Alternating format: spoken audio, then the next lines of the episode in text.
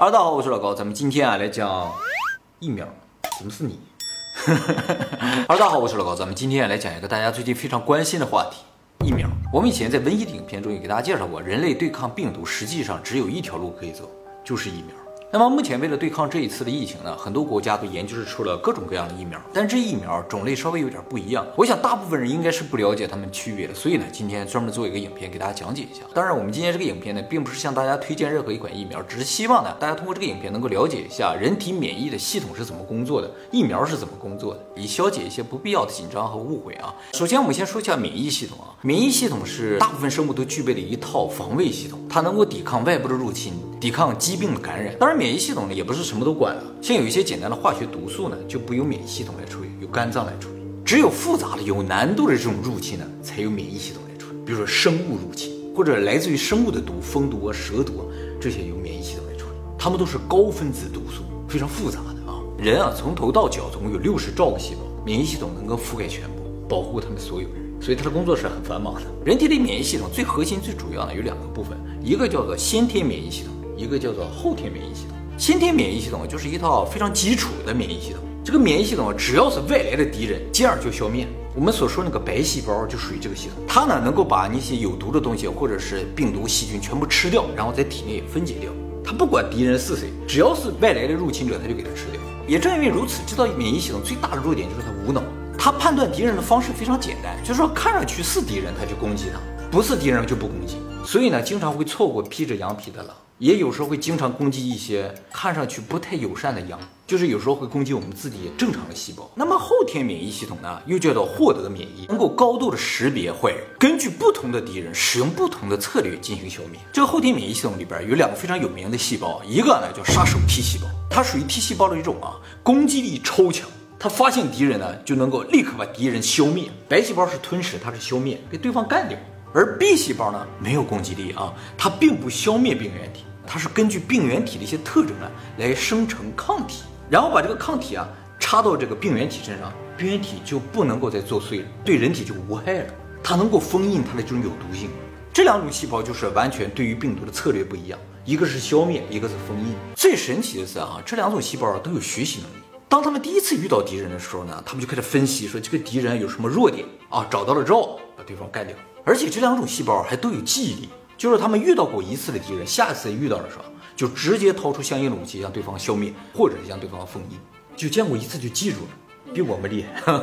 还有一个特点呢，就是这两个细胞都是有组织的。白细胞是单体作战，就每一个白细胞都在外边看着就吃掉，看着吃掉。他们不是，他们是一个组织，有分工合作的。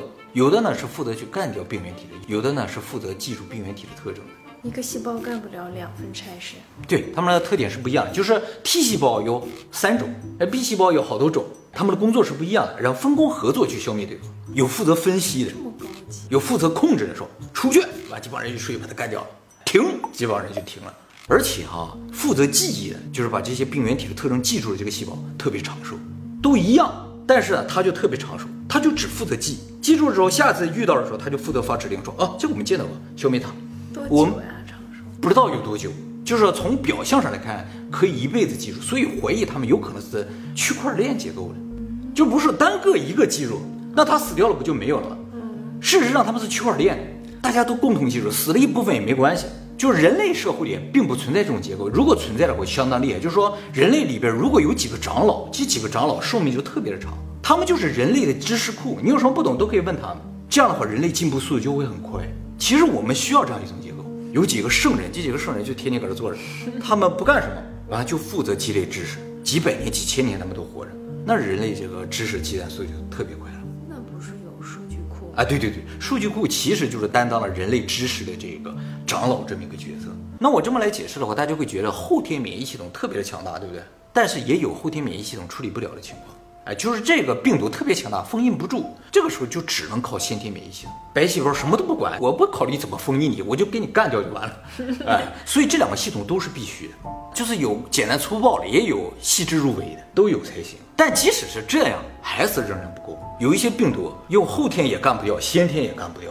比如说著名的艾滋病病毒，还有癌细胞，就是这种类型。免疫系统不仅干不掉它们，它们还会感染免疫系统。让他们这些有毒的细胞啊，随着淋巴系统循环全身，然后全身都感染。非常的可怕，属于人类的天敌。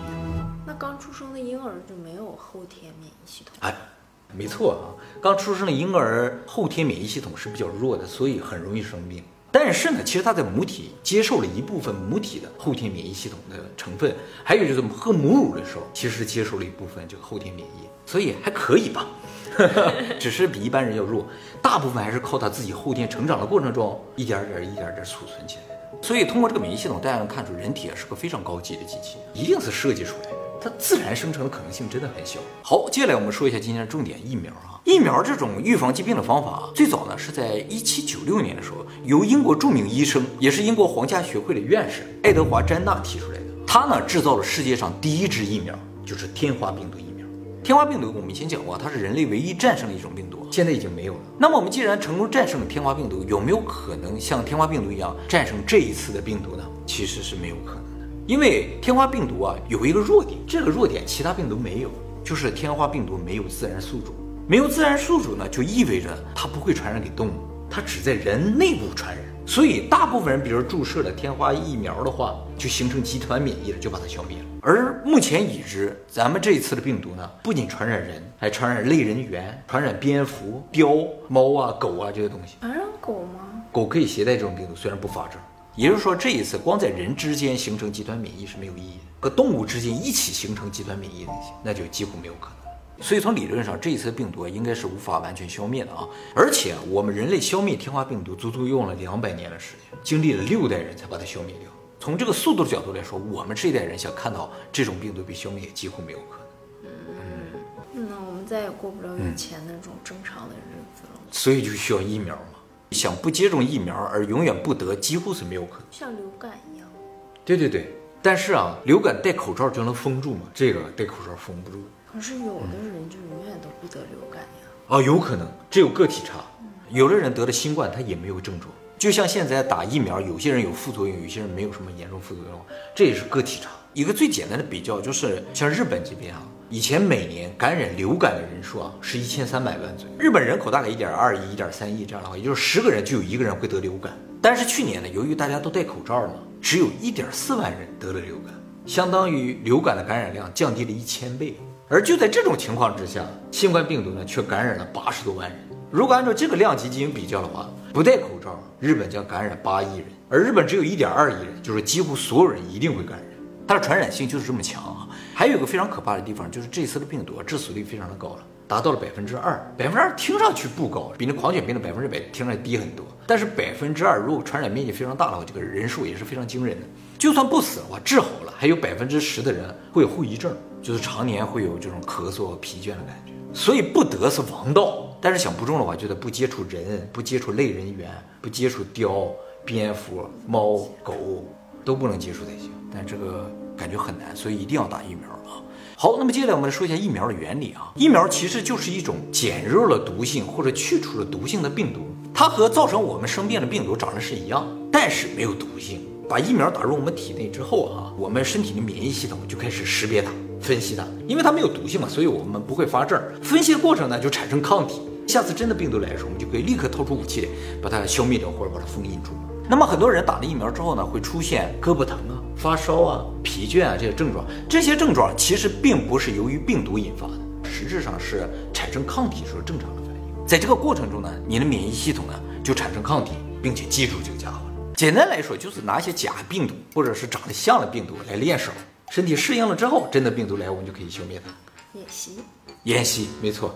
好，那么疫苗其实有很多的种类啊，减毒活疫苗啊，灭活疫苗啊，病毒载体疫苗，重组蛋白疫苗，还有现在最新出来的叫 mRNA 疫苗。这些疫苗名字不一样，原理也不一样，但是根本的思想是一样的，都是在身体里产生一些模仿病毒的东西，然后让身体产生抗体。我简单给大家解释一下这疫苗有什么区别啊？比如说灭活疫苗。灭活疫苗就是死掉的病毒打到身体里，这个病毒已经死掉了，所以它是不会复制，它也不会产生各种疾病。但是它因为和病毒长得一样嘛，所以免疫系统马上就开始记住它的样子了，开始学习了。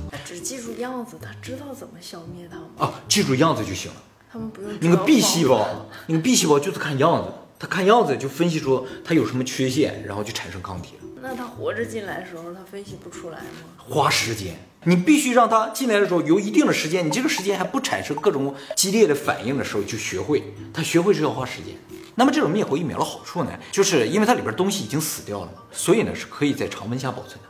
还有一个好处呢，就是灭活疫苗历史非常的悠久，这个技术非常成熟，产生未知风险的可能性比较小。那我们比较常见的灭活疫苗有哪些呢？比如说流感疫苗、甲肝疫苗、乙肝疫苗，还有狂犬病疫苗。但是这种疫苗呢，也有它的弱点啊，就是因为这个病毒已经死掉了，所以它进到人体之后啊，它不会复制嘛，量就比较少，所以学习的样本就比较少，还没等学会呢，就被白细胞吃掉了。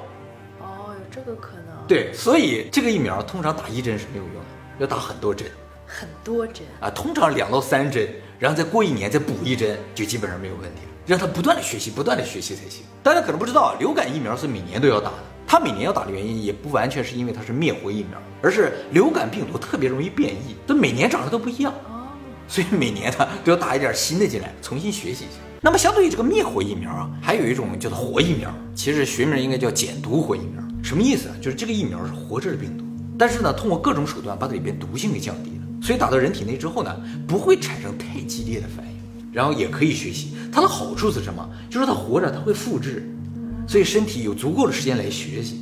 那它的危险性呢，就在于它是活着的，也是可能产生症状的。所以像狂犬病疫苗就不能用这种活疫苗，因为它致死率百分之百啊！一旦量没控制好的话，真的有可能产生生命的危险，必须得用灭活。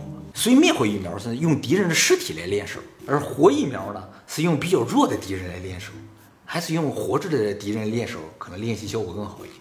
但是风险也比较大，它再弱，它有可能攻击你嘛，是吧？我们常见的活疫苗有三腺炎疫苗、水痘疫苗、麻疹疫苗。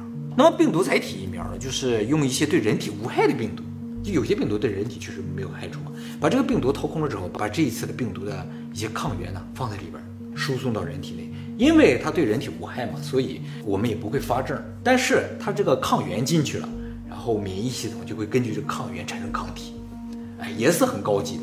好，接下来我们说一下 mRNA 疫苗啊，这个疫苗呢是从来就没出现过的疫苗，第一次使用了新技术。要解释这个疫苗的原理，我们来先说一下病毒是如何感染到我们体内的。病毒啊，就是一个 RNA 加上一个壳组成的这么一个简单的结构啊。它进入我们人体之后呢，它通过壳外边这个皇冠呢，就进到人体细胞里面去了。那么人体细胞里边有一个部门是专门用来复制 DNA 或者 RNA 的，所以他看到病毒这个 RNA 啊，他以为这是细胞自己的一个遗传基因。就开始拼命复制它，就像让细胞分裂一样的道理。结果病毒就开繁衍。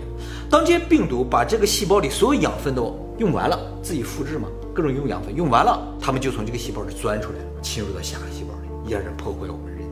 那么这个 mRNA 啊，就是病毒里边这个 RNA 的它的存信息的部分，叫做 mRNA 信使 RNA。当然里边这个 RNA 信息也不是完全病毒的 RNA 信息，因为全是病毒 RNA 信息打到人体内，它就生成病毒了嘛。把有害的部分全部去掉，只保留了病毒的冠状触手的部分的遗传信息。打到人体之后呢，细胞里边那个专门复制 RNA 的部分呢就开始工作了，大量生产这种冠状触手。然后人体的免疫系统呢看到，哎，体内怎么这么多冠状触手，就该生成相应的抗体。当真的冠状病毒进来的时候，它就针对这些触手实施抗体的话，哎，就把它封住了。哎，只要封住这些触手，它就被封住。不懂，不懂啊？因为你不是说记住它的样子吗？这个根本就没有样子呀，难道就是听那段假病毒的描述吗？原来如此，记住样子啊，他不需要记住你完全长什么样子，他只要见到你的鼻子，他就知道你是谁。记错了怎么办？绝对不会记错，看到你一只眼，他就知道你是谁。所以，我们只要在体内生成无数个这个病毒的一只眼，它就能生成抗体，一个部分，一个部分就可以。可是他如果跟我直接联系就更好了，怎么直接？我就可以告诉他呀。对，最近会有现在这个 这样的病毒。我跟你讲，现在这个 mRNA 疫苗就是这种类型，就是告诉他一段信息，告诉这个病毒长什么样，然后人体内部形合成一个，造出来一个，给这个免疫系统看看它长这样。那么这个 mRNA 疫苗它的好处呢，就是它没有毒性，压根儿它连病毒的一个角都没有，它打进去是一段信息，而这个触手呢也是在人体内部生成。它还有一个优点，就是特别容易生产。像灭活疫苗，你就要真的使用病毒，采集来这些病毒，把它弄死，然后打到人体。你要生产很多量的话，就需要很多病毒，但是这个 mRNA 啊，它是一段信息，是一段核酸，可以使用生物打印机打印出来。哎，现在有最先进的生物打印机啊，你把一段核弹信息放在这儿，就像那个真的纸打印机一样，嗖嗖嗖嗖，就这么个速度开始出，可以大量快速生产，正适合现在这种大范围传播的时候，如果能大量生产就很好了。所以它有这个好处。那活病毒也可以在实验室大量的繁殖复制啊。对，但是它终究是个生物嘛，所以你要把它复制出来，又把它干掉，然后再打到人体内。它 不需要，真的就打印，嗖嗖嗖嗖，啊，所以非常先进高级。当然，这种疫苗的缺点也是非常明显的，最大的缺点呢就是它没有先例了，会产生怎样的长期副作用啊？目前还不知道。这个呢是需要随着时间的推移啊，一点一点的验证。那么不是说它有什么长期副作用不知道，它就非常危险。从理论上来说，它和其他疫苗没有太大的区别，只是制作的工艺非常的先进。而且这种疫苗使用这个 RNA 信息的这个分子组成啊，是完全公开在网上的，大家是可以查到的，相当于一种开源的疫苗，哎，就像开源的系统程序一样。这种开源的东西，因为全世界人都看到嘛，所以理论上就更安全一些。但是我们也不需要那么先进的东西啊。嗯，就像多少年前，人家告诉你，把你所有的钱纸币都给你换成一段电子货币。对对对对，你要换吗？大家似乎有点紧张，对不对？其实一开始也没打算用这种疫苗，这个疫苗是二零零三年 SARS 之后研制出来的，就几乎专门针对 SARS。当时研究出来这种最新的技术啊，也没想用来着。就是这种疫苗技术啊，在经过临床的十年、二十年的验证之后呢，也许就能用上了。结果呢，没到二十年，这次的这个病毒来了，于是呢就紧急的把它通过了。就是事实应该再多检验几年来着，但是呢等不及了。为什么用 mRNA 不用 RNA 呢？是因为啊，mRNA 相当于一种速溶的 RNA，它是专门用来传递信息的。它进到人体之后，时间不长，它就自己溶解掉了。是啊，所以要用 mRNA。要用 RNA 的话，它有一直残留的可能性嘛？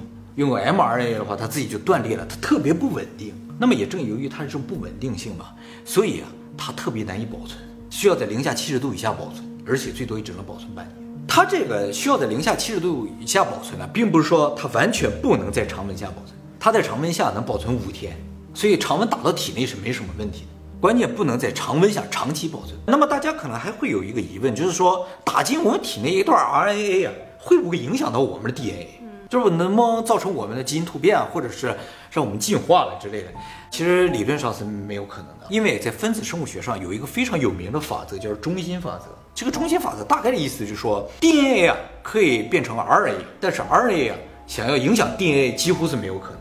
我们目前确切的已知唯一一个不符合中心法则的例子呢，就是我们以前在尼安德塔人的影片里介绍过的库鲁病，它是蛋白质自己复制。这个就不符合中心法则，没有见过这种复制吗？所以理论上 RNA 是不会直接影响到我们的 DNA。那么总结一下，就是这个世界上并不存在百分之百安全的一种疫苗了。我们活着本身它就不是百分之百安全的，毕竟啊，这个疫苗第一批都是给医生打的，所以医生肯接受这些疫苗的话，大家也没有必要过多的紧张。于是最后的问题呢，就是大家选择哪一种疫苗的问题。你要是追求潮流的，你可以使用这 mRNA；你如果追求古老技法，你可以使用灭活，都可以，对不对？你想要什么样都有。你像手表一样，你现在现代技术，你就苹果手表就很好嘛。你喜欢古老技法，就是瑞士手表嘛，都可以看时间。你要是不追求手表的话，对，你可以看日同。